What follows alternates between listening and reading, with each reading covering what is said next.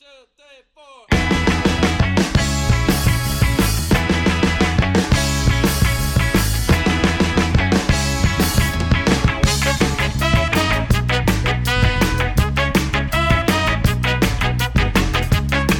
es lo que es, gente? Bienvenidos una vez más a su podcast Tu Playbook. Eh, estamos aquí, como siempre, Camilo, Juanjo, que están con su par de pintas. Enhorabuena por ustedes. Yo estoy aquí con mi agüita de coco, porque no, no estuve, no pude hacer mi eh, rescate de la cuarentena para hoy. Man, eh, te, pero bueno, ¿cómo estás? Dije, te dije que el seco con agua de pinta estaba chula, weón. Hey, yo soy un yo, buen de pintas. Yo soy yo un buen de pintas. Yo estoy para ese, pa ese seco con, con agua de coco, compa. No, igual ni siquiera tengo no, seco, pero... así que... Ey, pero, pero no, no, cha, yo, yo en lo personal estoy bien contento de por el tema que vamos a hablar hoy. E, e, esto es lo, lo que me mueve. Eh, comparto, comparto la noción, también es lo que me mueve, Camilo. Hoy traemos un capítulo sumamente especial, cien por ciento dedicado a Fantasy, donde vamos a estar hablando, eh, cada uno de nosotros le va a estar dando sus dos players to target, es decir, jugadores que consideramos que deben ir y, o deben buscar en sus drafts, y cada uno les va a estar dando también sus dos players to avoid, es decir, a los que debemos escapar el día del draft. Eh, vamos a estar hablando específicamente de la posición de running backs el día de hoy, así que bueno, sin más preámbulo, ya que tenemos mucho material que cubrir, eh, arrancamos con Camilo. ¿A quién tienes por allá en tu primer running back para target este season, este fantasy season? Is Fantasy Time, papá. Eh, no sé si lo mencionaste, pero hoy, hoy es día de running backs, así que vamos a, a meterle. Sí, sí lo mencioné, sí lo mencioné. Cool. A ver, eh, bueno, mi primero, el primero que voy a mencionar es uno de mis favoritos, eh, es Leonard Fournette, eh, porque básicamente el man nuevamente, yo pienso que la gente se está durmiendo con Fournette. El año pasado, pienso que con justa razón la gente no lo quería por su historial de lesiones. Y recuerdo que gracias a eso lo piqué en tercera ronda el año pasado. Me fue súper bien eh, con eso. Me lo robaste. Sí. Eh, bueno, también te, te robé a Carson, te robé a todos. Sí, tam- también a Carson y a Cooper Kupp y a todo mundo. Si picabas, bueno, pero, creo que dos picas antes que yo. Bueno, a, a Fournette no, no, a, a, a, a Fournette no, porque tú picas antes que yo en esa ronda. Pero bueno, ¿qué, qué importa? El punto es que eh, te picaba a Fournette, me fue súper bien el año pasado. Y eso que era en liga de, de catorce equipos, lo piqué en tercera ronda. Súper bien, no me arrepiento. Eh, Consistencia. Y bueno, sí, y este año, bueno, quizás empezando con el tema de que, de, de que lo querían tradear antes del draft, yo pienso que la gente como que ahí se alejó un poquito, le cogió un poquito de miedo, pero ahorita mismo mismo no entiendo del todo por qué lo están dejando caer tanto en el draft.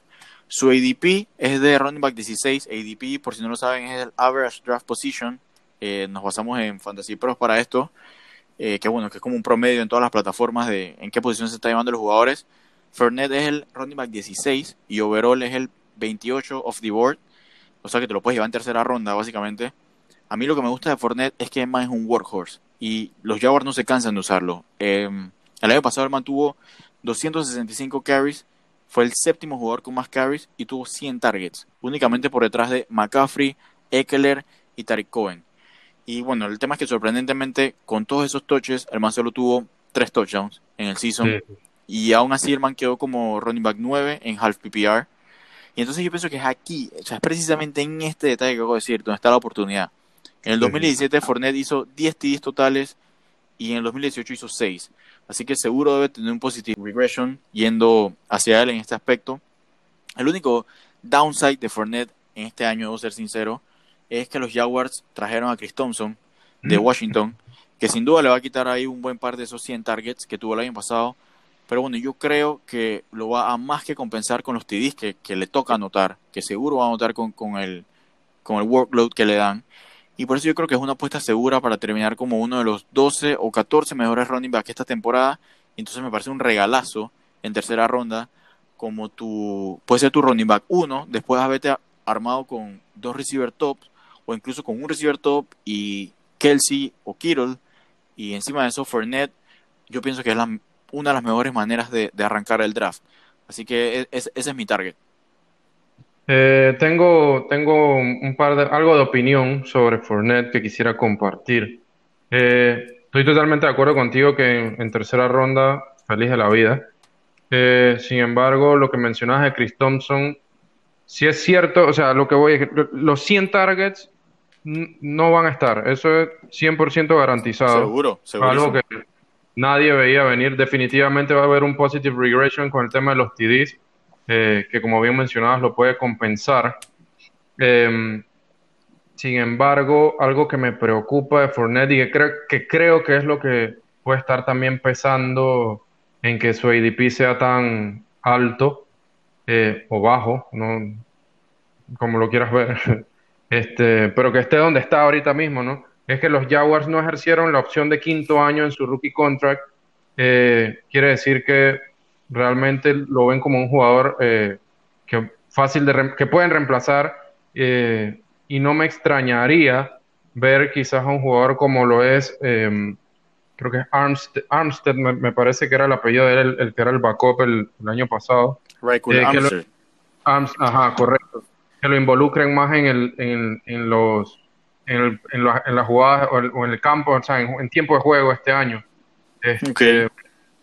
Creo que puede por ahí pudiera pasar algo este que, que puede ser como un pequeño red flag, ¿no? Vuelvo y repito, me gusta la dónde se está yendo Fournette, me parece que es un buen value, pero sí hay ciertos red flags que surgen, como también lo es eh, todos los años, una y otra vez, siempre tiene problemas, ya sea de peleas en el campo, eh, temas en el camerino, que si le grita al coach. O sea, es, un, es una persona, es un, un, o sea, personalmente es alguien problemático también fuera de la cancha, entonces eh, ahí también puede haber temas o, o unos red flags que pudieran perderse algunos partidos por suspensión y demás, ¿no?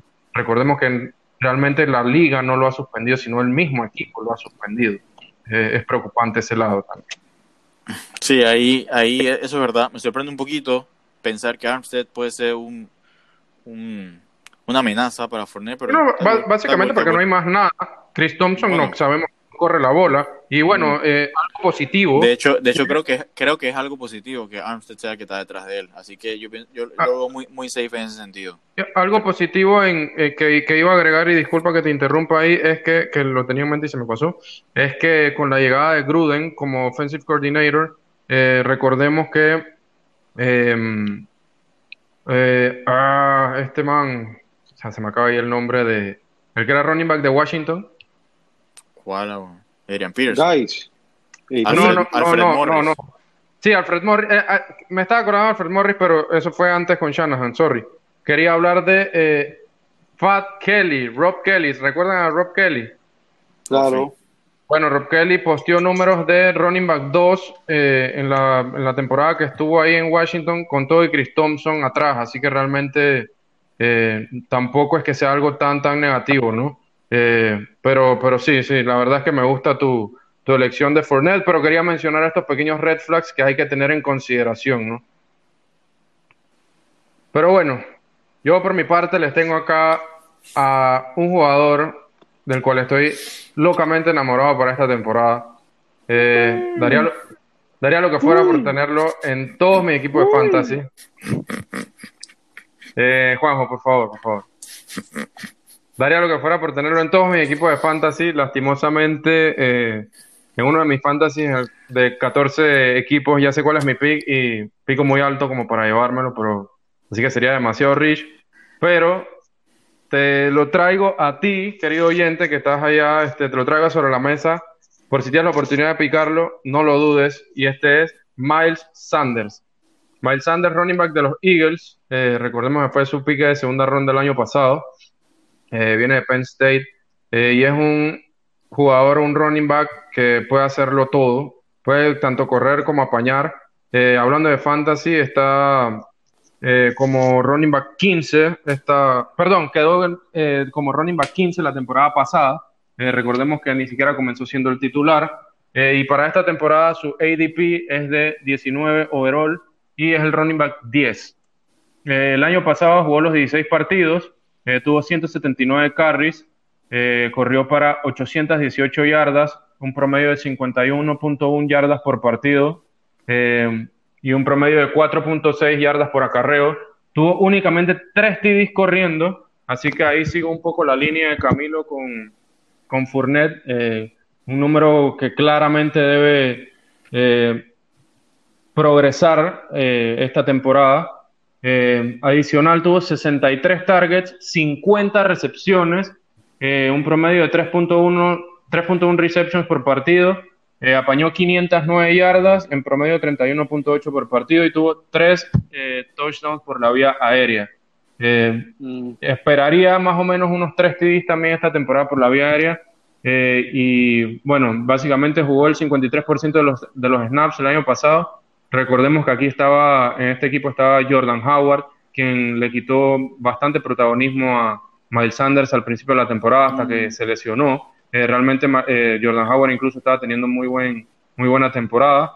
Eh, en diez partidos tuvo ciento diecinueve acarreos, corrió para quinientas veinticinco yardas, eh, un promedio de cuatro punto cuatro yardas por acarreo y cincuenta y dos punto cinco yardas por partido. Tuvo seis anotaciones, es decir, que si le damos estas seis anotaciones esta temporada a Miles Sanders, estamos hablando, más las tres que tuvo el año pasado, estamos hablando de nueve T Ds por tierra, más los tres por aire, ya son eh, doce T Ds que pudiera estar teniendo esta temporada, ¿no? Eh, adicional, si prorrateamos los números de Miles Sanders, eh, suponiendo que tuviera setenta y cinco por ciento de los carries que tuvo Jordan Howard el año pasado, es decir, ciento diecinueve, serían ochenta y tres carries más, lo que estaría totalizando doscientos sesenta y dos carries y lo convertiría en un workhorse neto. Eh, y el, con el promedio de cuatro punto seis yardas por acarreo que tuvo el año pasado, totalizaría mil ciento veintisiete yardas terrestres. Eh, la verdad es que no veo cómo no estaría dentro del top diez con esto, estas proyecciones o estos números. Eh, además de esto, el depth chart de running back de los Eagles es totalmente nulo y escaso, fuera de Miles Sanders. Este, su backup es Boston Scott, un running back que mide cinco pies seis pulgadas y pesa doscientas tres libras, es decir, que únicamente sirve para apañar y más nada. Eh, Corey Clement y Elijah Holyfield. Estos son, este es el depth chart de running back de los, de los Eagles. Básicamente nada, ni nadie. O sea que es Miles Sanders all day long. Eh, además, eh, recordemos que Doc Pederson, el head coach de los Eagles, viene de la escuelita de Andy Reid, donde toda su carrera, eh, hablando de Andy Reid, ha tenido running backs eh, titulares, eh, workhorse, es decir, que confía y utiliza únicamente un running back. Si bien es cierto, Pederson nunca ha ejercido esta mentalidad o esta práctica desde que es el head coach de los Eagles, eh, es porque nunca había tenido un jugador con las características para ello. Siempre había tenido buenas combinaciones, es cierto, de running backs que te corren los dos primeros, gra- los dos primeros downs porque son pounders, y que tenía su third, third, third down running back para apañar la bola. Sin embargo, en Miles Sanders tiene un, un three down back donde lo puede hacer prácticamente todo, y o sea, básicamente pues encontró su Jamaal Charles de cuando estaba como offensive coordinator en Kansas City. Así que por esto que les traigo, estoy to- total y locamente enamorado de Miles Sanders. ¡Hombre! Cha- Hombre, ahí, ahí, buena, ahí. Buena. Ahí yo voy a agregar que yo, a mí también me encanta Miles Sanders, pero voy a hacer un poquito de pushback de que el hecho de que técnicamente va a agregar todo ese trabajo de Jordan Howard, porque en verdad no hay más nadie en el en ese backfield, como backfield. mencionaste. Eh, no necesariamente significa que realmente va a tener todos esos touchdowns eh, que, que bueno, que ahí, que ahí le sumaste.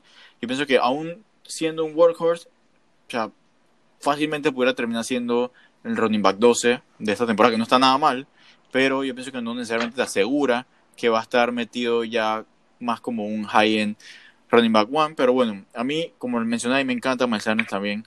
Creo que puede ser que no lo tenga tan alto como tú, José. Para mí es el running back ocho, que siento que lo tengo bastante alto. Eh, y además quería comentar que el año pasado, después de que Jordan Howard se lesionara, Miles Sanders de la semana doce a la dieciséis fue el cuarto mejor running back y promedió diecinueve puntos por juego. Así que sí, yo, yo soy fiel creyente de que, de que este año tiene la oportunidad y obviamente tiene el talento. Era incluso mi running back favorito saliendo de, de college el año pasado, así que... Lo, lo recuerdo. Así que de verdad, cha, buen pick, me encanta, y también recomiendo picarlo a valor justo, pues. ¿Cuál consideras que es el valor justo? Bueno, como mencioné, lo tengo de running back ocho, así que Dark.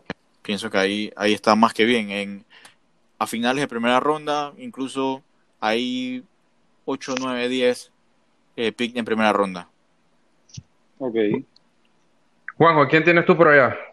Eh, bueno, yo tengo a un R B dos target, sería eh, Ronald Jones tercero, el gran Rojo. Miren, ya Arians lo dijo eh, durante la semana pasada, él va a ser el running back con más workload eh, de todos los que tiene Tampa. Estamos hablando de Keyshawn Vaughn, estamos hablando de LeSean McCoy, que firmó la semana pasada. Pero miren, con Tom Brady, que es el Q B con más red zone attempts a running backs, estamos hablando del season pasado, de que, si no me equivoco, tuvo veintinueve. Eh, yo creo que los running backs con Tom Brady se dan bien.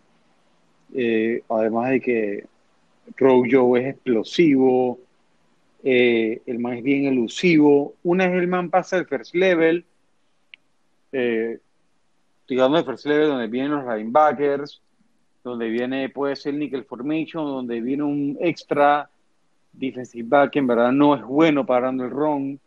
Ahí es donde, donde Rojo eh, puede hacer la diferencia, ¿no? Rojo puede ser un One, eh, one, two, three round back, que es lo que en verdad todo el mundo esperaba cuando el man salía de college. Y yo creo que puede todavía, sobre todo con un Q B como Tom Brady. Eh, digo, su rol en passing downs y su rol eh, picking up blitzes y demás, da de qué hablar, porque en verdad el man no es muy bueno en esa vaina.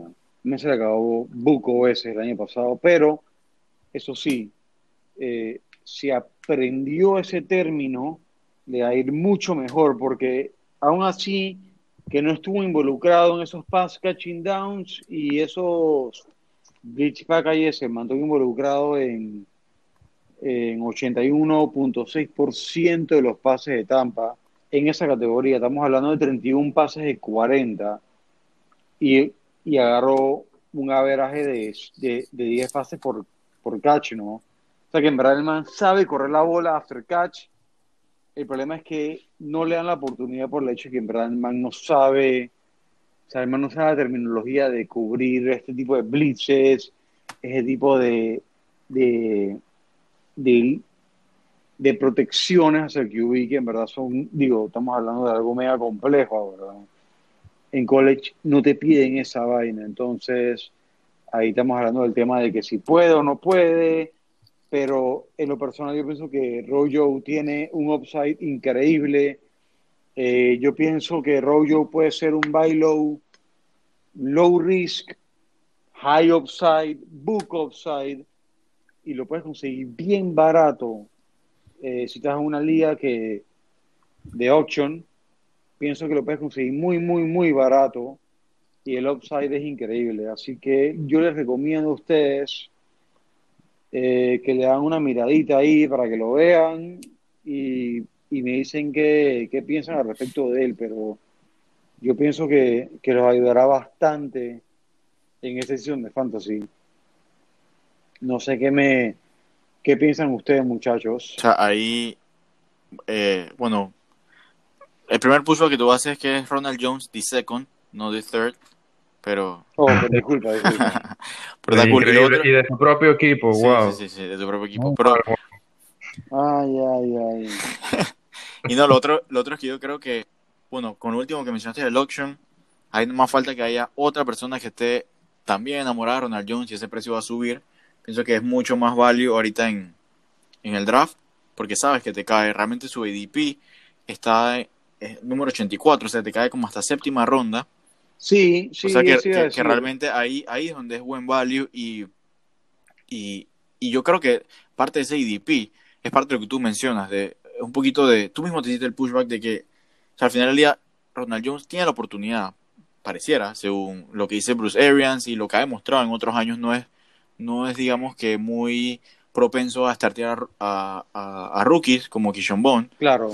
Pero no lo ha demostrado hasta la, hasta la fecha. Ya, ya este es su tercer año y siempre ha parecido que va a ser ese lead back, pero no lo ha demostrado todavía. Pero yo estoy totalmente de acuerdo contigo que al precio que, que te está cayendo Ronald Jones, o sea, realmente tiene muy poco riesgo y tiene mucho, mucho upside de ser ese running back de, o sea, la ofensiva de Tom Brady. Y no solo la ofensiva de Tom Brady, sino de Bruce Arians, y con los receivers que tiene, puede realmente ser O sea, si el man realmente es el lead back, el man va a producir. Y por el precio que te está cayendo, o sea, me parece un, o sea, un mega robo. Definitivamente, y hacia allá iba yo. También pienso exactamente igual de que es un regalazo ahorita mismo, en casi que séptima te lo puedes llevar. Es el running back treinta y dos. Eh, Exacto. Eh, y también estoy de acuerdo en que es un muy, muy buen value. Eh, sin embargo, si lo veo siendo solamente un two-down back, eh, si, si, si lo vieran dentro de la organización como un three-down back, nunca hubieran utilizado un pick de tercera ronda en Keyshawn Vaughn, que su especialidad pues es netamente apañar la bola. Ni eh, hubieran traído a, a LeSean McCoy. Exacto, ni hubieran traído eh, a No, totalmente. Yo pienso que es por... Yo pienso que lo de LeSean McCoy fue por el hecho de depth, más pero, que todo. Y, no, un, pero, pero, y pero, una presencia veterana en ese vestuario, en ese room. Pero pienso que, que Rojo... No, pero yo no digo que, que, que Shady le va a quitar nada a Ronald Jones. Es más sí. un tema de, de ese insurance y de poder apañar el balón, pues. Ay, apañar la bola, exacto. Rojo, lo que, que yo digo no, es que Ronald Jones... No se lo crean, Rojo tuvo... Acuérdense que Rojo tuvo treinta y un pases de cuarenta atrapados. O sea, el man tuvo mal cuarenta atrapando la bola. treinta y un receptions, sí, es poquito. treinta y un receptions de cuarenta targets. Y es poco. De hecho, digo, fue más de lo que se esperaba el año pasado. Además de que tuvo, y fue un average de diez por catch.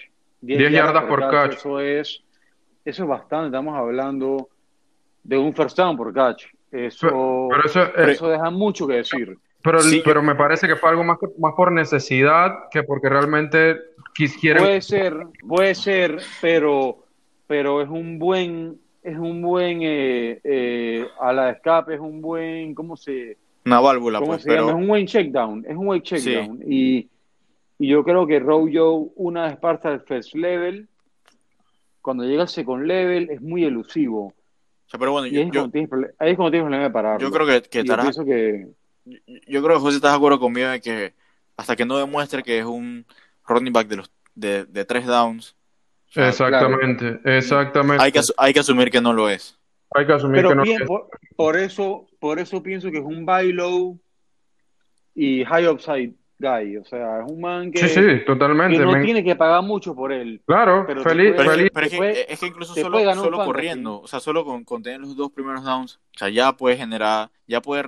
regresate ese value que estás esperando y que te sale baratísimo, pues. Pero yo no estoy tan seguro de, de que realmente puede, puede agarrar ese rol de, de third down back y ser un, un workhorse, pues, hasta que lo demuestre. Claro. Totalmente, comparto, comparto la opinión, Camilo, comparto la opinión. Ok, ok, interesante. Pero bueno, cuéntanos, ¿a quién más tienes por allá, Juanjo, pues? También tengo Josh Jacobs, eh... Bueno, creo que Josh Jacobs en verdad es capaz de ser un top five eh, running back este season. Eh, creo que puede estar por encima de, de Nick Chubb, sin quitarle mérito a McCaffrey, a Elliott, eh, este tipo de running back que todos sabemos que en verdad van a hacer lo imposible, ¿no? Pero John Gruden lo dijo también al principio de season. Él prometió darle carries a Josh Jacobs. Eh, sobre todo en pass catching downs. Josh Jacobs de to- hey, literal, man, de todos los R Bs que tuvo New- eh, que tuvo Oakland el año pasado, eh, Josh Jacobs fue el que menos tuvo, tuvo veintisiete targets.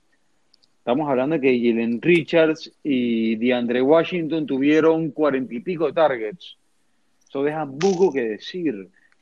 Yo no sé si John Gruden lo estaba cuidando, no sé si John Gruden no confiaba en él, pero Josh Jacobs es un running back con cuerpo de, de un receiver, digo yo. O sea, Josh Jacobs es físico, es grande, creo que Josh Jacobs es capaz de atrapar la bola bien, bien a Alabama. Era básicamente un, un receiver en Alabama.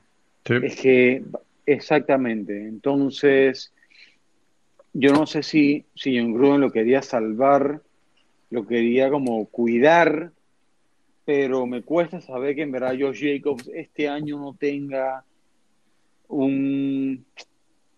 Eh, eh, ¿Cómo se llama eso? Un, un, eh, un puesto en esa offense. Yo creo que Jacobs va a tener más de eso.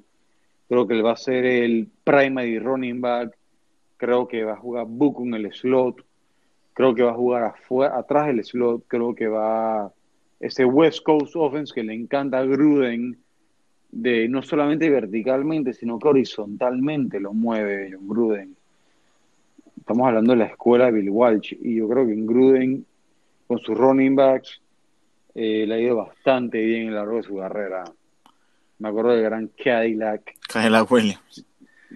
O sea, que de hecho es un ejemplo jugó... de, de, de un jugador que como en su rookie season no, no atrapó muchos pases, y en su segundo año dio ese salto. Pues, ¿qué es lo que estás esperando de Josh Jacobs?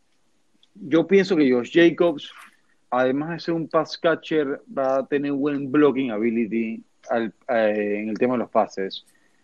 Y, y eso lo convierte en un running back todoterreno. Creo que es que Josh Jacobs es un man que, que, que es un, un man que es buy low. Digo, yo pienso que lo puedes agarrar a final de la primera ronda. Eh, high reward, porque no sabemos si en verdad va a ser un pass catcher como John Gruden los pinta este año. Yo pienso que sí. Quiero darle beneficio a lo que sí. Por eso lo tengo como un running back por el cual hay que, hay que, hay que seguir, eh, monitorearlo bastante, ¿no? Ah. Y en P P R League, sobre todo, eh, creo que van a pensar dos veces antes de picarlo, pero no lo hagan. Yo, yo creo que, que tienen que picarlo. Creo que él va a dar el salto este año de, de ese pass catcher ability, ese third down conversion, lo van, lo van a meter más, le van a dar la confianza. Así que eh, pienso que no deberían pensar dos veces los owners de P P R. Yo ahí, P P R eh, yo, yo, yo sé que, que José piensa bien similar, así que voy a, voy a saltar yo primero, a hacer algo de pushback. A pesar de que a mí me gusta muchísimo Josh Jacobs, lo tengo justo afuera del top diez en running backs, lo tengo de once. De hecho, okay, incluso estoy de acuerdo contigo de que, o sea, justo lo acabo de poner por encima de Nick Chubb. Por eso, uh-huh. por, por el tema de que el what if, o sea, ¿qué, qué pasa si de verdad le dan ese, ese volumen eh, en, el, en el juego aéreo y le empiezan a tirar la bola más? Porque es que lo están usando mal. O sea, el año pasado lo usaron mal, a pesar de que obviamente lo hizo súper bien corriendo, okay. Lo estamos usando mal porque el man literalmente no hacía más nada que atrapar la bola en Alabama, y el año pasado no tiraron nada a la bola. Yo sé que, bueno, Gruden habrá dicho tal y tal cosa, pero... Y medio. Sí, pero hasta que yo... No, no pero lo... Gruden, Gruden sabe. Bueno, pero hasta que yo no lo vea realmente alineando eh, y recibiendo mucho más targets y corriendo más rutas, perdón, yo no lo voy a creer, especialmente sabiendo que tienen a Jalen Richards, que tienen, uh-huh. eh, ac- acaban de picar a Lynn Bowden, que es básicamente, bueno, Ajá. es un receiver, pero básicamente, incluso lo anunciaron como running sí. back en el draft, exacto, exacto. Eh, exacto, y atrapa exacto, pases, Ajá. y también okay. ac- acaban de mencionar que Henry Rocks va a jugar más en el slot. Yo no en estoy tan slot, seguro exacto. que ahí vayan a ver esos targets que ustedes están esperando para dar ese salto adelante. Habiendo dicho eso, como mencioné, me gusta muchísimo Josh Jacobs, pienso que con solo con lo que hizo el año pasado, aún perdiéndose juegos, tiene ese floor ahí bastante, bastante safe de tenerlo como un R B uno, y que incluso puede uh-huh. dar ese salto adelante si de verdad lo utilizan como es. Pero realmente a mí, o sea, no, no voy a creer tanto cuento de las declaraciones que dicen por ahí, especialmente por lo que veo que hay, que hay en el plantel. Así que hasta que no dé ese salto, yo no me atrevería no a ponerlo, confías. no me atrevería a ponerlo okay. por lo menos en, en el rango de donde está Miles Sanders, Edwards-Helaire, Eh, incluso Kenyan Drake.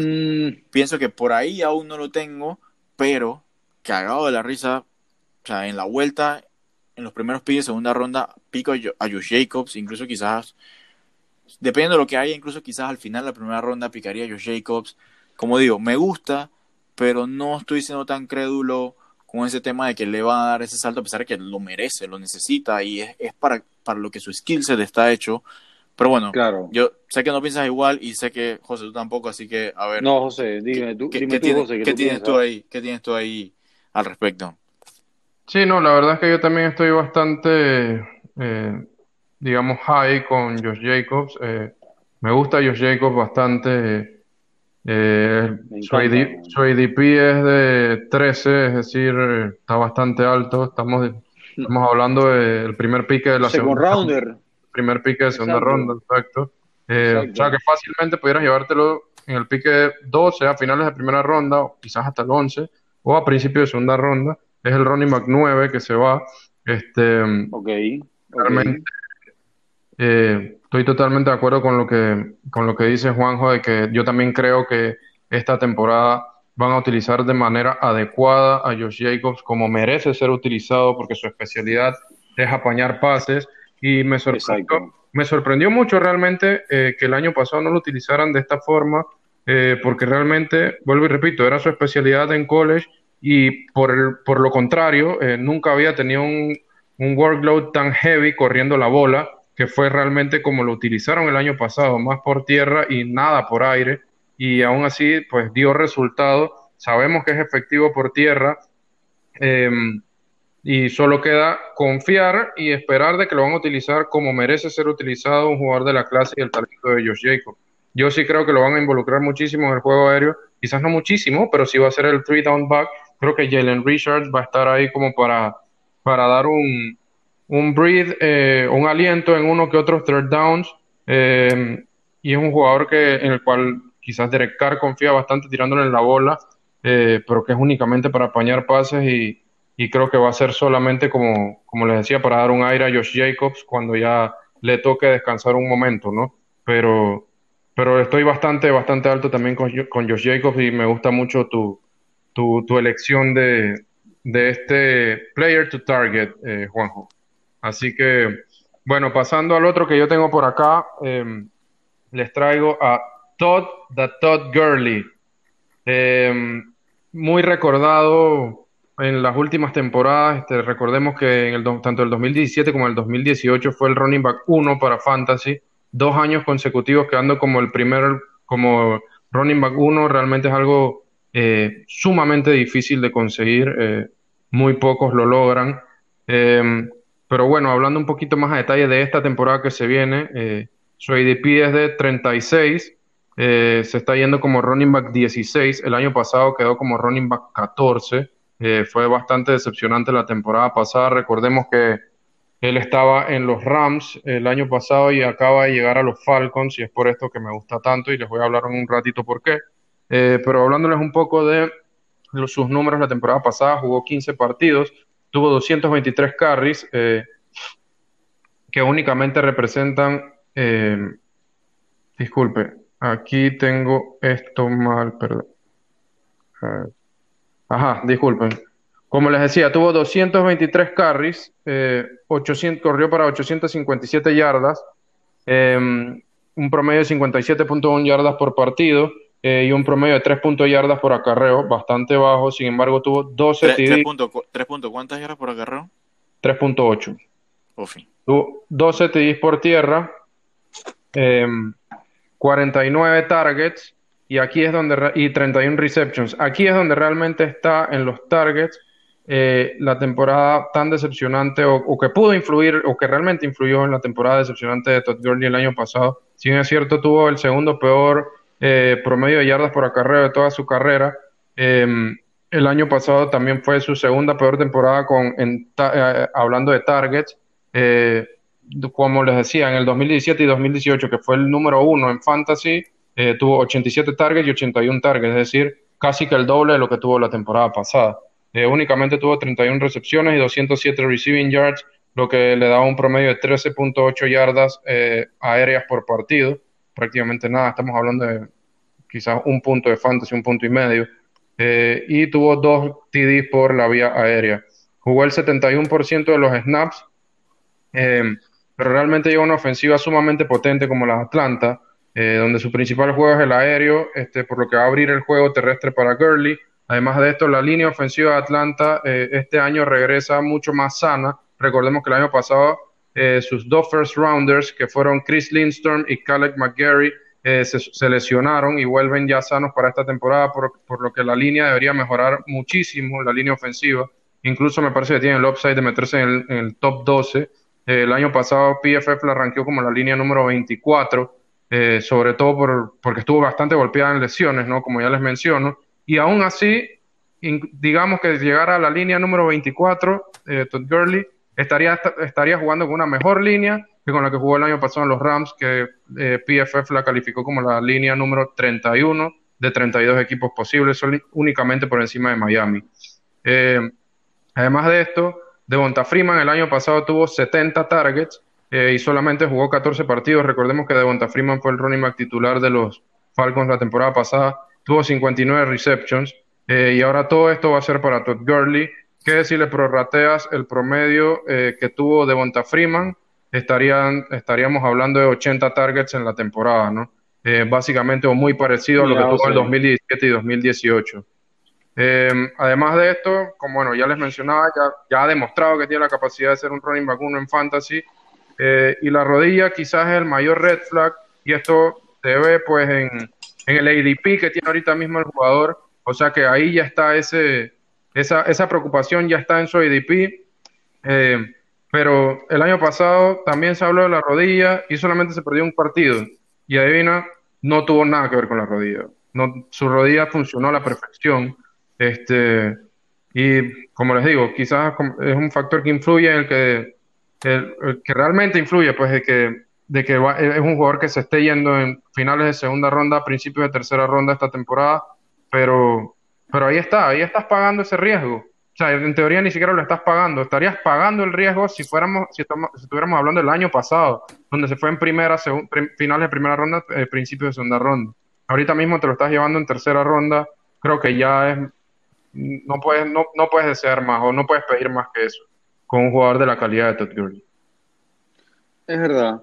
Eh, pienso que, digo, Todd Gurley tiene que veintiséis años, o sea, un niño. Es un peladito. Es un peladito, man. Estamos hablando serio, seriamente de un jugador que en verdad tiene buco talento eh, para ser unos grandes. Eh, eso sí. Eh, Dirk Kotter no es un head coach mmm, que, que sea muy como running back wise guy. Eh, pienso que, que Dirk como offensive coordinator no es malo. Eso sí, eh, como offensive coordinator de Tampa tuvo muy buenos juegos, fue muy buen offensive coordinator, y como head coach tuvo bastantes juegos donde supo enfrentar estos tipos de juegos donde pensábamos que no tenía chance de ganarlos. Eso sí, a Dirk no le ha ido muy bien con sus running backs a lo largo de su, de su gira como, como coach en esta liga, ¿no? Eh, Doc Martin tuvo un muy buen año antes de su contrato. Eh, si el, no el su rookie con... también. No, no sí, pero eso lo season fue con fue diferente, ¿no? Pero todos sabemos que con Devonta Freeman no tuvo muy buen año, eh, eh, muy buen año el año pasado. Eh, creo que Dirk tiene una offense muy muy eh, diferente. No es no no es un no es un offensive coordinator con una defense tan tan compleja, sino que es one shot, one all, como que, como que esto de los running backs no se le da a él. Entonces, para mí Todd Gurley, sobre todo con su lesión de rodilla, cha, creer en él me cuesta, me cuesta bastante. O sea, mira, ahí, ahí yo, yo tengo un pushback para ambos, en verdad. O sea, estoy como on, on defense, como que no la sé, mitad. Sí, como que tengo vainas positivas y vainas negativas que decir. O sea, realmente... A mí, a la persona me parece un buen value, un súper buen value ese A D P de tercera ronda para un jugador que, mm. por mal que se haya visto por momentos del season pasado, igual terminó como running back uno en formato estándar por los catorce T Ds que hizo, y que de la, de la semana once a la dieciséis el man terminó en sexto. O sea, que el man cerró durísimo. O sea, que ahí, bueno, echó un poquito de pushback al tema de que tuvo una mala temporada el año pasado, realmente no la tuvo. Gracias a, a, no, tuvo, a, a los T Ds. No tuvo, gracias a los T Ds que se tiró. O sea, la tuvo mala en muchas métricas, pero... eventualmente en el, o sea, en el stat line final, man, quedó al final como un R B uno. En cuanto al tema de la rodilla, o sea, al final del día, Gurley no se ha perdido muchos juegos en su carrera, así que no, no me preocuparía tanto por eso. Me preocuparía un poco por lo poco involucrado que estuvo en el juego aéreo, con apenas los cuarenta y nueve targets, que bueno, algo de lo que mencionó José, pero después de haber promediado ochenta y cuatro targets en los últimos dos años, Eh, y bueno, también hablando un poquito de Dirk Cutter, realmente las ofensivas de Dirk Cutter quizás sí no son tan amigables para los running backs, pero se caracteriza, no son... se caracteriza por tar- targetear duro los running backs. Y el ejemplo fue el año pasado, le tiró cien targets entre Devonta Freeman, Brian Hill e Ito Smith el año pasado. O sea que pienso que ahí hay ese potencial de, de tirarle más la bola a Gurley, que lo, lo puede ayudar un poco si es que no vuelve a subir su, su, su promedio de yardas por carry. Eh, y además que también es una offense de pocos puntos, y eso obviamente es positivo para el running back. Eh, otra cosa que me preocupa un poquito es que, hablando del tema de, las, de los targets que tuvo, al final del día Gurley igual corrió un montón de rutas el año pasado. O sea, no, no fue que, que no corrió rutas eh, como los otros años. Simplemente hubo algo que, no sé, no le inspiró mucha confianza a Goff para seguir tirando de la bola a Gurley como en años anteriores. Y, y bueno, esto sí hizo que en, en half P P R Gurley sí quedara de número catorce. Igual, bastante aceptable, pero sí, por debajo de, de ser un R B uno. Y otra cosa preocupante es, bueno, lo que mencionaste, José, los tres punto ocho yardas por acarreo que tuvo Gurley. Eh, obviamente fue por jugar detrás de una de las peores líneas de la liga, pero aquí te voy a hacer algo de pushback a lo que dijiste. Realmente tampoco pienso que la línea de Atlanta sea dramáticamente mejor.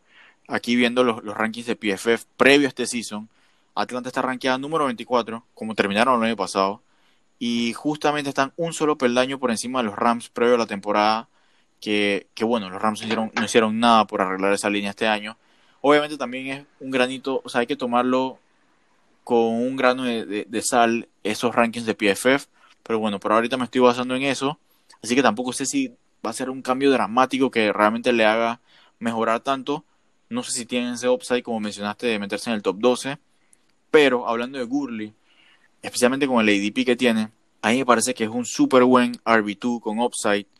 Eh, me gusta mucho el pick de Gurley en ese, en ese A D P actual. Ahí quizás el tema va a ser que solo por el nombre que tiene Gurley puede que haya muchas ligas en las que, en la que se, lo, se, se lo van a llevar mucho antes, exacto.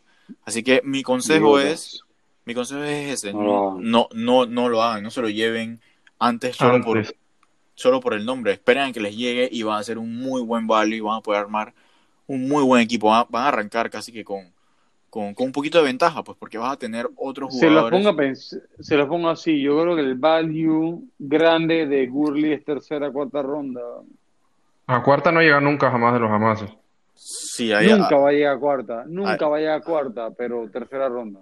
Tercera eso, ronda, sí, sí. sí. Que, early. Sí, que bueno, que, que, que, que eso está como contemplado en, en porque es uno de tus targets. José, ¿verdad? Pues porque... Sí, sí, definitivamente, por el valor que tiene donde, se, donde te lo estás llevando. O sea, y créeme que si su A D P estuviera en, en los tre- en los diez primeros running backs, estaría en mis players to avoid. En los avoid, Ofi. Uh-huh. Está cool. Dale, pues voy a, voy a seguir yo. Ahora sí con... Guardé lo mejor para el final, no sé, porque así soy yo. Y mi target favorito de running back este año es el rookie de los Colts, proveniente de Wisconsin, Jonathan Taylor, que viene de tres años seguidos destruyendo el Big Ten. Me han promediado más de dos mil yardas corriendo por temporada. Sí, sí, y, qué locura. Sí, es, es mi favorito no solo por el talento, sino por el value gigantesco que trae con su A D P. Su A D P ahorita mismo es running back veintitrés y overall es el número cincuenta y dos of the board, que es básicamente un pick de, de, perdón, de, de quinta ronda. Yo realmente cagado de la risa pico a, a Jonathan Taylor en quinta ronda. Un jugador que, en mi opinión, bueno, su floor es un high-end R B dos, o sea que lo estás picando en su floor. Habrá que ver qué tanto se mueven estas semanas que vienen. Y que su ceiling pudiera llegar a ser meterse en el top doce, ya que el man cayó en una situación perfecta. O sea, está corriendo detrás la mejor línea ofensiva la mejor, de la liga. La mejor. Y, y bueno, te, y, te y, puedo y, dar un, un datito breve. Y habla. Es que en los últimos, creo que es de tres, de tres a cinco años, no recuerdo exactamente, creo que cinco años, exceptuando el año pasado, un rookie running back se ha metido en el top doce de running backs en fantasy. Eh, es que básicamente no. Todos los running backs que lo pican en primera ronda, a excepción de Rashad Penny, que nunca había haber sido un running back de primera ronda, lo hacen súper bien en su primer año. O sea, es, o sea, no hay que tener miedo con los, con los rookies running backs, jamás. Así que yo lo recomiendo. Pero bueno, además, obviamente tengo que hablar de, del elefante aquí en, en la habitación, y es que entiendo obviamente las preocupaciones de que comparte el backfield con Marlon Mack, que no es ningún bulto y ha demostrado ser bien consistente cuando ha tenido la oportunidad, pero quien yo en lo personal creo que en verdad no es nada especial, y se beneficia jugar detrás de esa línea que, que bueno, es la mejor y que es una ofensiva netamente corredora. Ahora, bien, bueno, obviamente no basta con decir que creo que Marlon Mack es un bulto, o, o perdón, o que no es nada especial, pero para entrar un poquito en el detalle de por qué creo que Jonathan Taylor la va a hacer, y es que el año pasado los Colts tuvieron cuatrocientos setenta y uno rushing attempts, fueron el quinto equipo con más attempts, y entonces si a Marlon Mack tú le das los cien attempts que dejaron libres Jordan Wilkins y Jonathan Williams, más los cincuenta y pico de Jacoby Brissett, porque seguro Rivers no va a correr nada, creo no. que hay, hay más que suficientes carries disponibles para que Jonathan Taylor tenga por lo bajito doscientos cincuenta carries, que son los mismos doscientos cincuenta que tuvo Cook el año pasado, Dalvin Cook, que bueno, se perdió al final un par de juegos, pero son más que los que tuvo Le'Veon Bell, Josh Jacobs, David Montgomery y Aaron Jones, por poner algunos ejemplos. O sea que doscientos cincuenta, que por lo bajito pienso que puede ser, es más que suficiente para que él regrese ese value de, de ser un cerca un, de un R B uno. Y realmente si no fuera porque Taylor, digamos que no tiene ese upside de atrapar pases, con Naheem, Naheem Hines ahí seteado en ese rol, tendría a Taylor fijo como un R B uno esta temporada, aunque bueno, también es cierto que el man solo atrapó cuarenta y dos pases en sus tres seasons de college, o sea que nada, no, no, no contaría con esa producción ahí, pero yo pienso que en fin, ahorita mismo es mi running back diecisiete y me encanta por donde puedo picarlo ahorita mismo en, en los drafts, así que realmente esa es mi recomendación. No estoy diciendo que eh, rechen por él, pero puta, me parece buen value en esa posición, inclusive me la pensaría por encima de otros running backs, como incluso Leonard Fournette, que lo mencioné hace un rato, que ambos me parece que caen en, en, la misma, en, el mismo, en las mismas rondas, Le'Veon Bell también, eh, sin duda por encima de Chris Carson, David Montgomery, eh, David Johnson, así que esa es mi recomendación. Pienso que, que no tengan miedo con Marlon Mack, pienso que es muy muy safe, y, y bueno, aprovechen que el resto de las personas quizás sí tienen miedo de esa situación, así que es, esa es mi recomendación, mi favorito. Creo que con el dato que diste de, de, lo, de las, los carries que están vacantes y la repartición entre lo que tienen ahorita mismo en el depth chart, me vendiste a, a, a Jonathan Taylor. Es que no hay nada que hablar. Yo sabía, yo sabía que te iba a convencer a ti específicamente con eso que me has mencionado, tu preocupación de Marlon Mack. Hay carries para todo el mundo.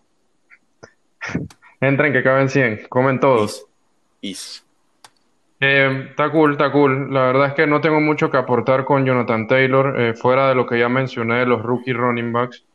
Nada, solamente pues que, que realmente sí me parece convincente tu argumento y que de ser así me, es un super value en su A D P actual. Sí, ah no, y otra cosa, ahora que, que, que me acabo de acordar, y bueno, aprovechando que, que no tienes más nada que agregar, o sea, con las seis mil yardas que eh, Jonathan Taylor ya ha corrido en su carrera en college, el man ya tiene buco kilometraje en esas piernas. O sea que, o sea, el momento que hay que aprovechar, no lo vas a picar tan alto si no vas a aprovecharlo en su, en su rookie contract, eh, apro- pensando que quizás no va a tener tanta durabilidad en la liga. O sea, el momento es ahora. Ahorita es que lo picaste y lo tienes que usar, especialmente si tu ofensiva se trata de correr. Este es el momento de no estarle repartiendo cincuenta cincuenta con Marlon Mack. Es el momento de utilizar a ese running back cero que tienes y bueno, to, to, toma en cuenta que ya tiene ese kilometraje y que no te va a durar toda la vida, así que aprovéchalo ahorita mismo. Sí, y bueno, no, solo, sí, sí, sí quisiera agregar solamente hablando un poquito de, de Jonathan Taylor en general, más que de, de la perspectiva de fantasy, y es que sí lo creo capaz de ser un, un three down running back, eh, creo que sí es capaz de apañar la bola, se vio en el Combine y en su Pro Day, suma, no, perdón, el Pro Day no, no tuvo, pero en, su, en el Combine se vio muy smooth corriendo las rutas y sobre todo apañando la bola, este se vio muy muy bien, así que sí creo que es capaz, simplemente nunca le ha tocado o nunca lo han utilizado en ese rol y no creo que lo utilicen esta temporada como claro. Ya mencionaba por Hines, pero, claro. Pero de que tiene el talento lo tiene, lo puede hacer. Pero bueno, ya saliendo un poquito del tema de, o cambiando un poco eh, la cara de la moneda, dando la vuelta, eh, podemos empezar con los players to avoid, que casualmente va muy de la mano con el jugador que estás hablando, incluso ya, ya hablaste un poquito de él, eh, pero, pero profundízanos un poco más, Juanjo, con tu primer player to avoid que tienes allá en el en, en tu bajo la tu as, as bajo la manga o no as bajo la manga. Eh, bueno muchachos, yo no cuestiono al gran Marlon Mack pero sí cuestiono su producción por tierra. Es bien bueno, eh, pero por algo los Colts picaron a Jonathan Taylor en el second round. Eh, dudo que en verdad hayan picado un running back tan alto para no darle un, un eh, workload eh, severamente grande. Eh, pienso que su ceiling es bien alto. Eh, si eres P P R, si eres una liga P P R, eh, te recomiendo que lo piques, ya que alguien te puede dar un upside bastante grande, pero puedes comprarlo en un low buy, eh, como vengo diciendo, con estas ligas de, de, de budgeting y demás. Eh, si, es un, si eres una liga de Snake, te puedo, te puedo mencionar a mis amigos de aquí presentes, Camilo y José, que te pueden, pre, te pueden decir en qué ronda picar a, a Marlon Mack. Yo soy la persona que piensa que debemos picarle una ronda en la cual te represente buy low, eh, low risk, y que pienses que puede ser necesario en unas ligas. No sé qué me dices tú, José. Dime tú para ver. O sea, bueno, Marlon Mack ahorita mismo tiene un A D P de ochenta y cinco. Es el running back treinta y uno off the board.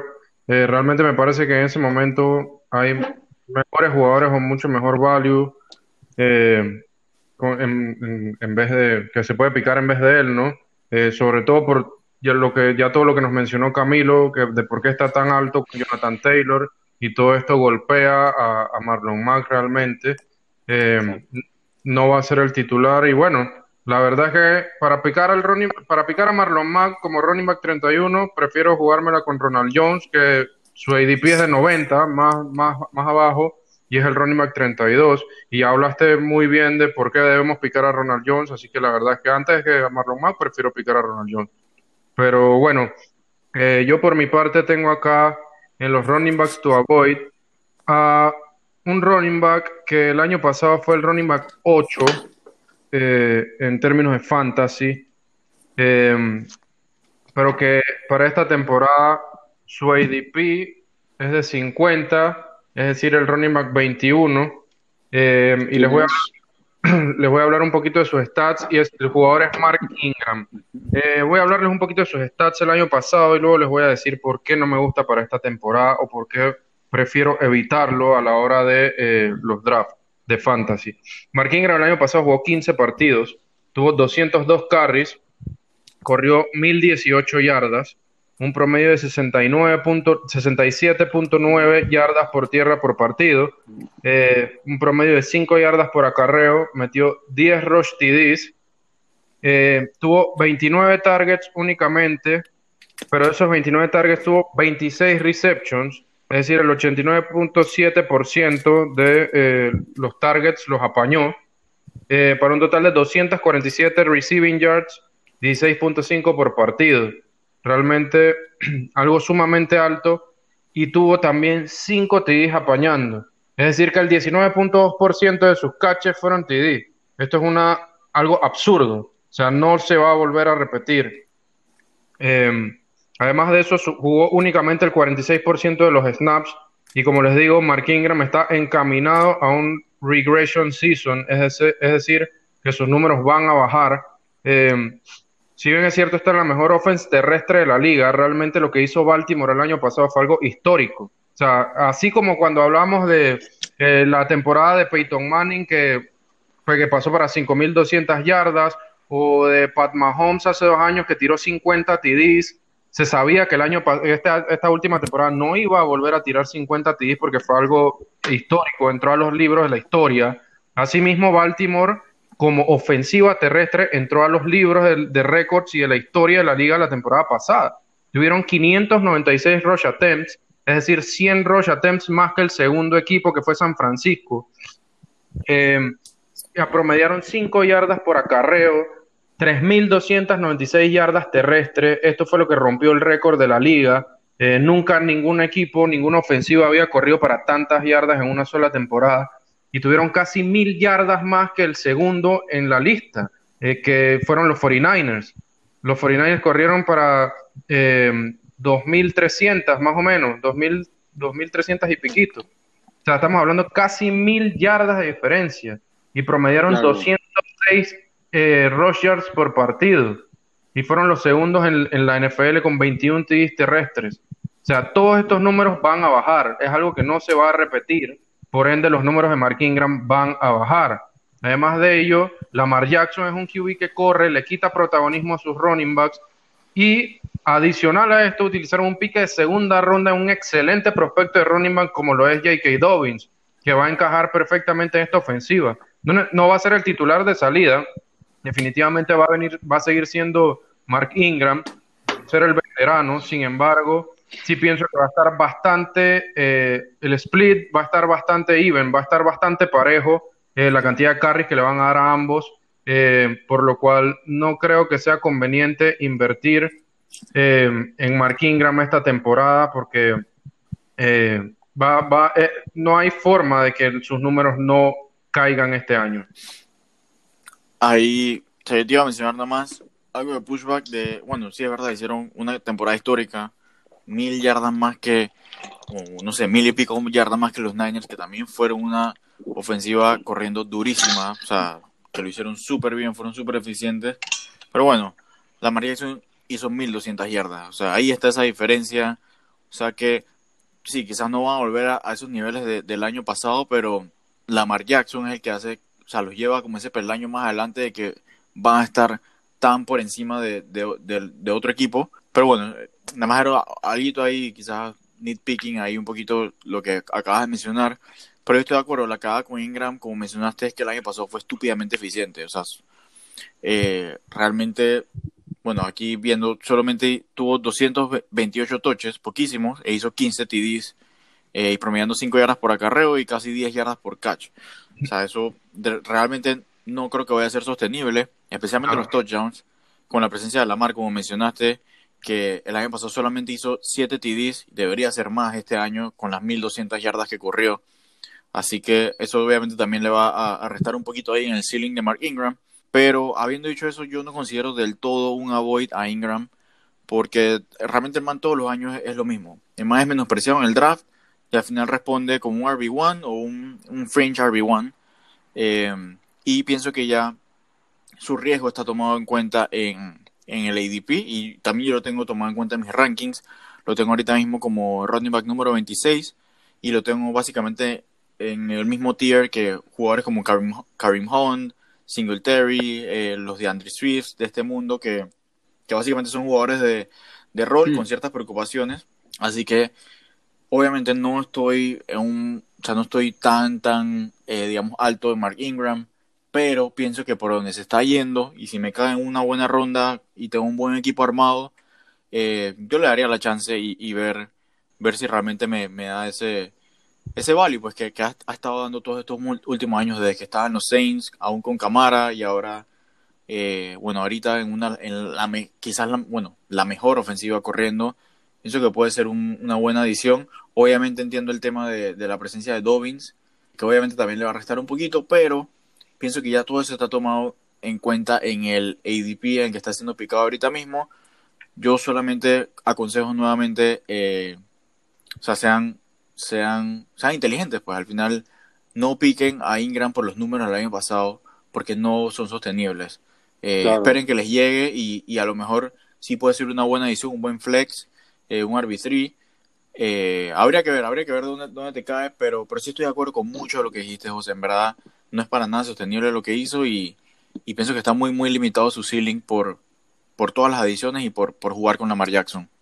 Pero bueno, siguiendo también, eh, ahora les voy a contar un poquito yo del cu- cuál es mi primer, mi primer jugador to avoid.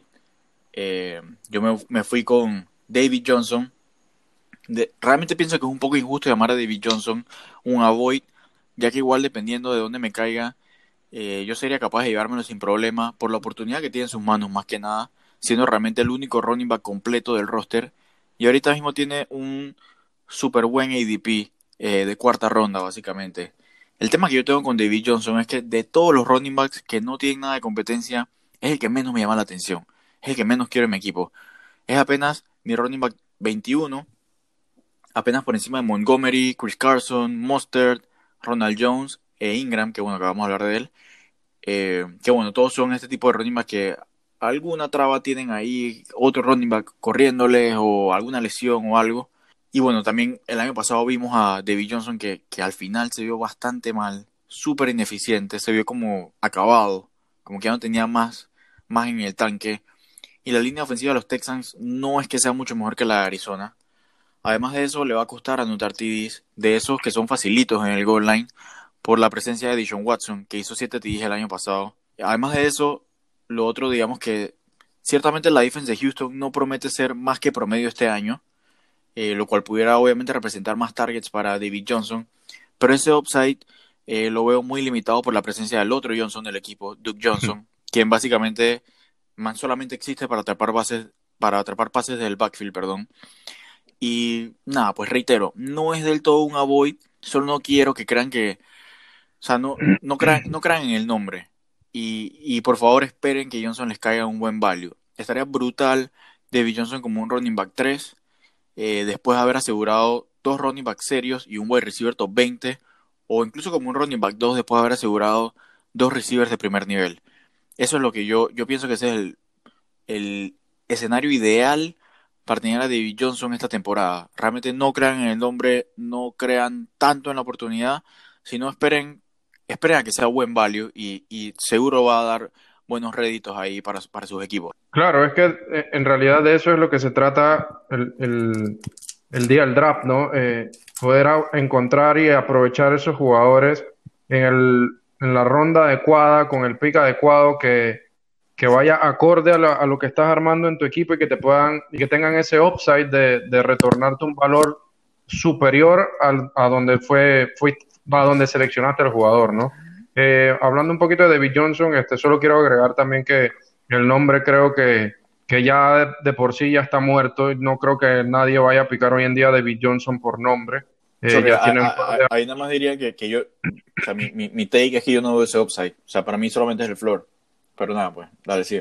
Eh, sí, no, como te, como te mencionaba, yo, yo veo que, me parece a mí que el nombre de David Johnson ya, ya ha muerto, eh, no creo que a nadie lo vaya a picar por nombre.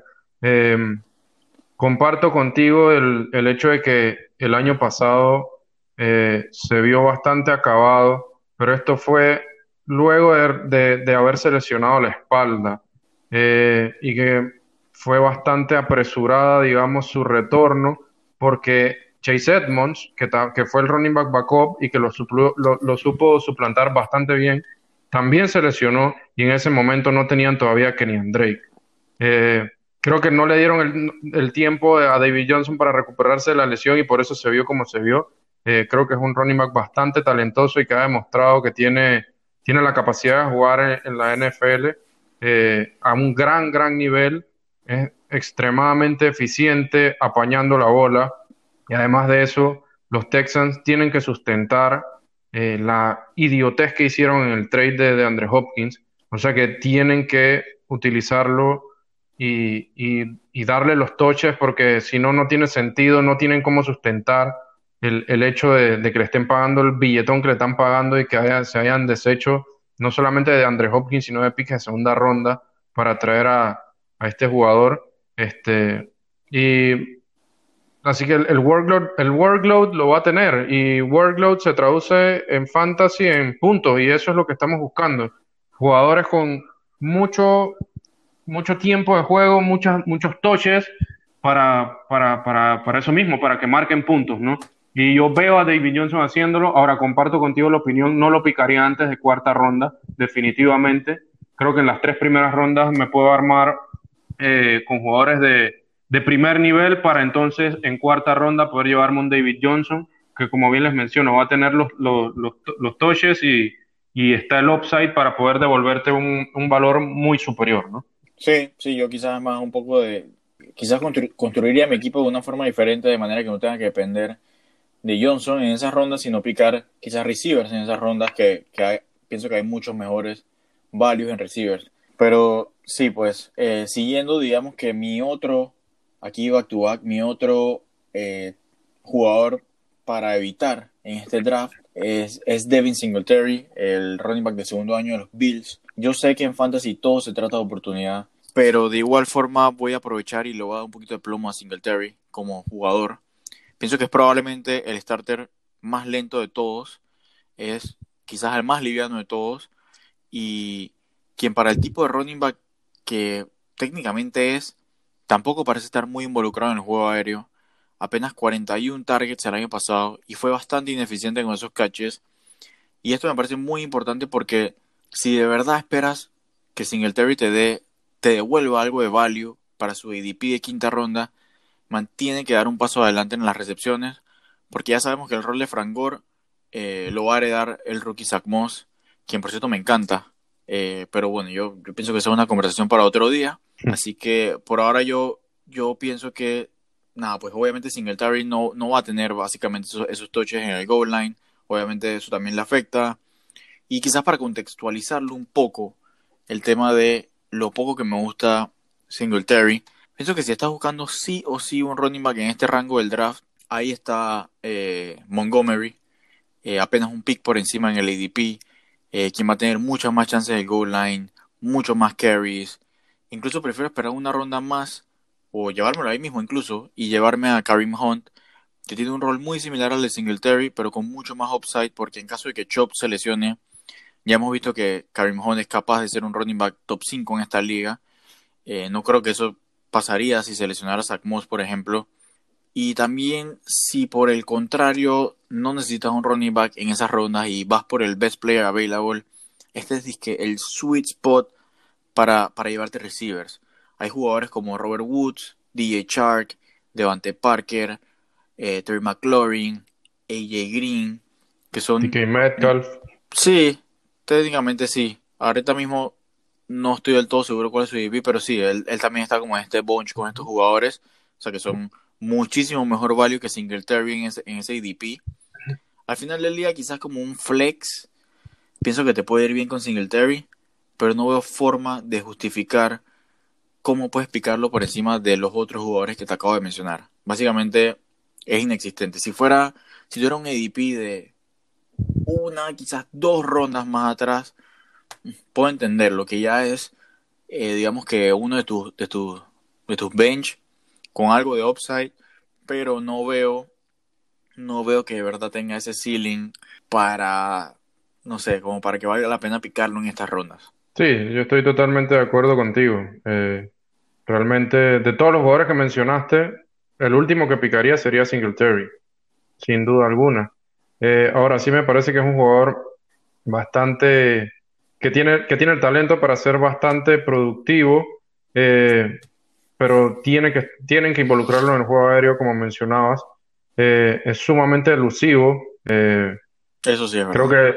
que sumamente elusivo. Creo que fue uno de los... Del, estuvo entre los top cinco de, de running back con, con más rushes o más corridas de, de veinte yardas o más. Eh, y fue... No recuerdo exactamente el número, pero eran creo que cien o cien y algo de carries menos que los otros que estaban en la lista. O sea, era absurdo la, la diferencia de, de oportunidades que tuvieron unos con versus Singletary, quien tuvo muchísimas menos, y aún así esto, estuvo rankeado en ese top cinco, ¿no? Con...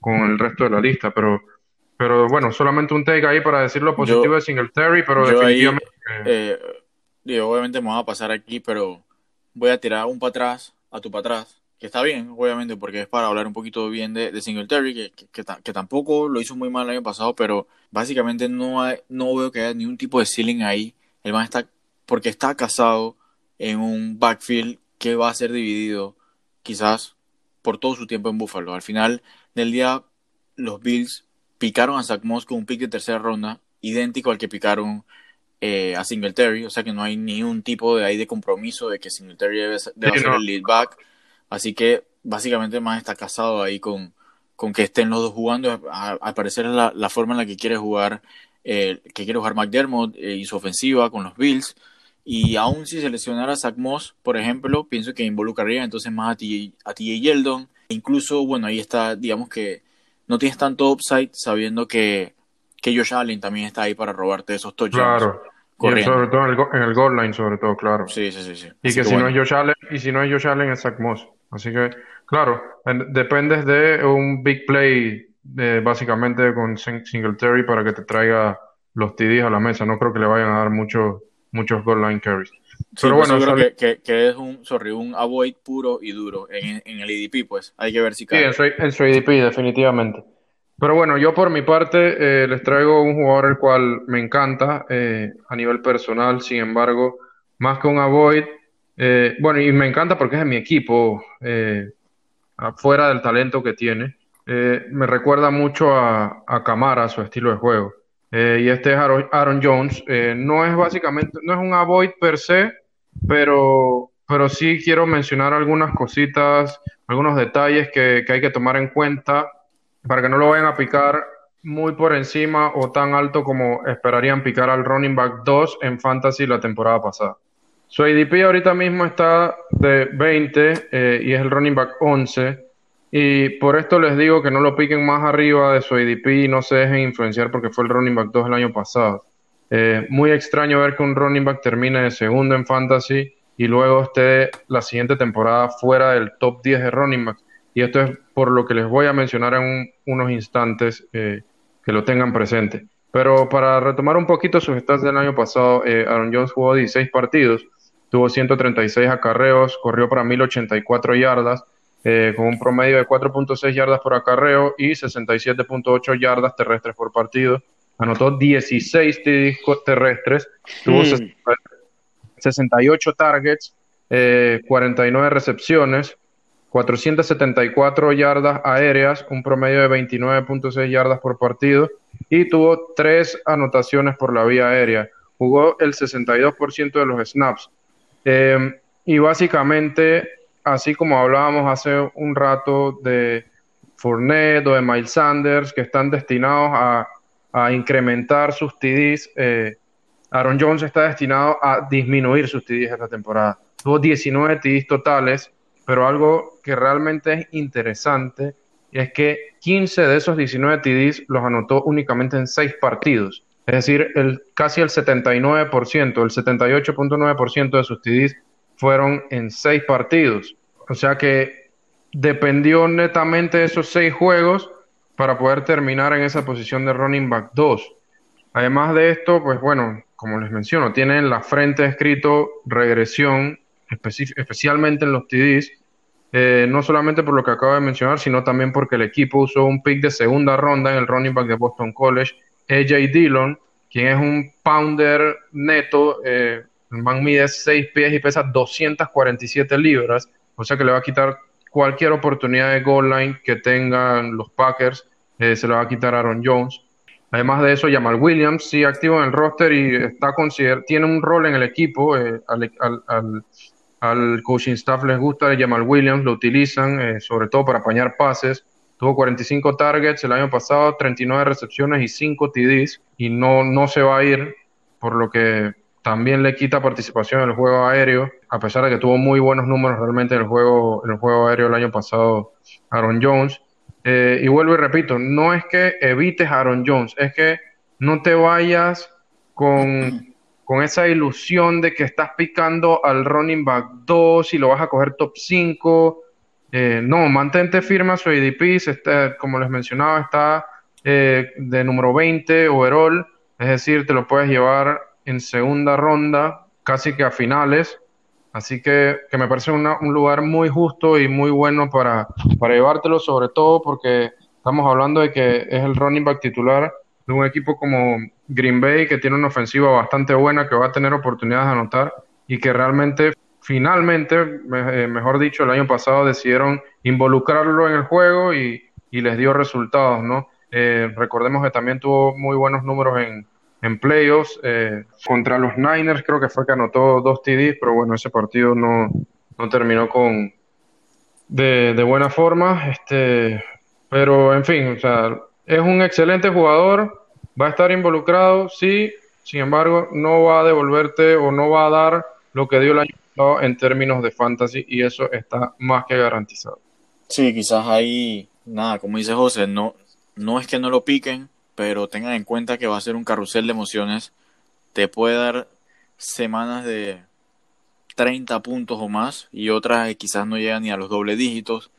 Así que es como que ténganlo en cuenta, pero no necesariamente dejen de picarlo. Yo, por ejemplo, generalmente mi estrategia en el draft es, yo no salgo de las dos primeras rondas sin dos running backs serios. Y digamos que Aaron Jones es el último de los running backs que estoy dispuesto a picar como mi segundo running back. Si él no está, entonces ya hago pivoteo y bueno, o quizás un tight end, si todavía están los dos top, o bueno, un receiver. Pero no es para que él coja miedo, pero definitivamente, como dice José, no deberían picarlo en la primera ronda, basado en que terminó en el top dos eh, el año pasado. Así que eh, yo pienso que ya para, para ir terminando, bueno, nos queda ya finalmente el último de los avoids. Juanjo, ¿a, a quién tienes por ahí? Cha, eh, creo que Jordan Howard no es un R B eh, que ustedes los owners quieran picar en las ligas, sobre todo de formato P P R. Eh, ¿Por qué? Eh, él no es un R B que agarra la bola, que atrapa bien la bola. Eh, yo creo que Miami lo va a usar como un early running back. Eh, Miami picó a Austin Jackson en el second round, eh, pero no creo que, que eso como que haga mucho efecto en la línea, pues.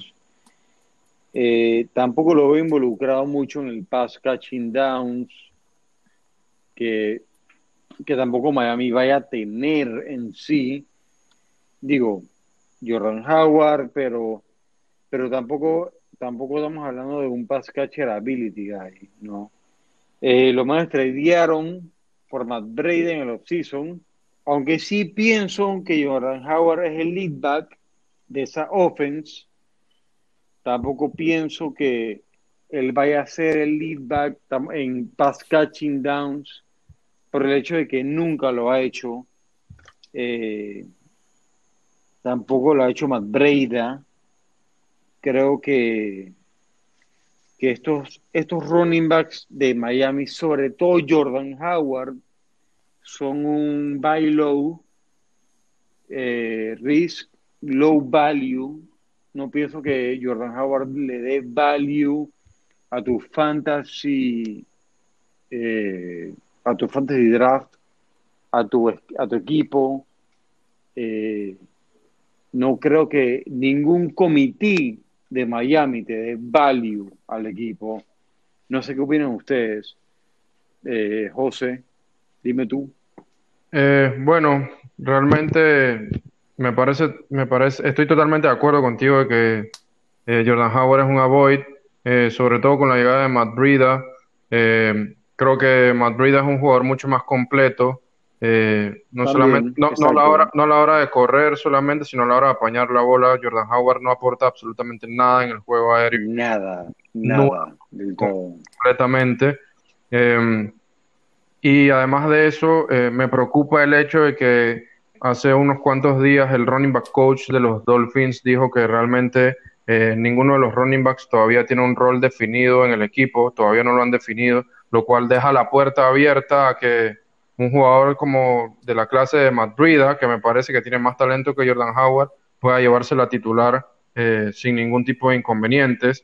Eh, ahora, sí creo que Jordan Howard va a tener todos los goal lines porque es muy bueno anotando y haciendo T Ds. Eh, eh, de hecho, hablamos de él un poco, les mencioné un poco de él al, al principio del capítulo, eh, cuando les hablaba de Miles Sanders, un, un jugador que en diez partidos anotó seis T Ds por tierra el año pasado. Eh, o sea que es muy bueno para el goal line, pero, pero no, no estoy a gusto con un jugador de, de estas características que dependan netamente de los T Ds eh, en mi equipo de fantasy, por lo cual estoy completamente de acuerdo contigo en evitar a Jordan Howard. Así, mira, yo yo en lo personal no iba a decir nada ya para, para ya finalizar este, este episodio, pero bueno, con lo que mencionaste sí me dieron ganas de decir algo. Yo en lo personal tengo a ambos, a Matt Breida y a Jordan Howard, como a avoids. Es cierto que si tuviera que picar a uno de los dos, picaría a Matt Breida. Eh, no tanto porque piense que sea mejor o porque piense que tenga más upside, sino más por el rol que le pueden dar. La verdad es que Howard sí tiene su rol bien definido, por más de lo que digan eh, los coaches. Eh, lo que es cierto es que Jordan Howard arrancó súper bien su carrera en Chicago y no le fue sí. el mal el año pasado en Filadelfia, pero eso porque lo hizo detrás de dos súper buenas líneas ofensivas. Eh, este no es el caso este año, va a estar jugando quizás en la peor línea la ofensiva peor. de todas. Totalmente. Eh, así que realmente no veo forma de que le vaya a ir bien a Howard.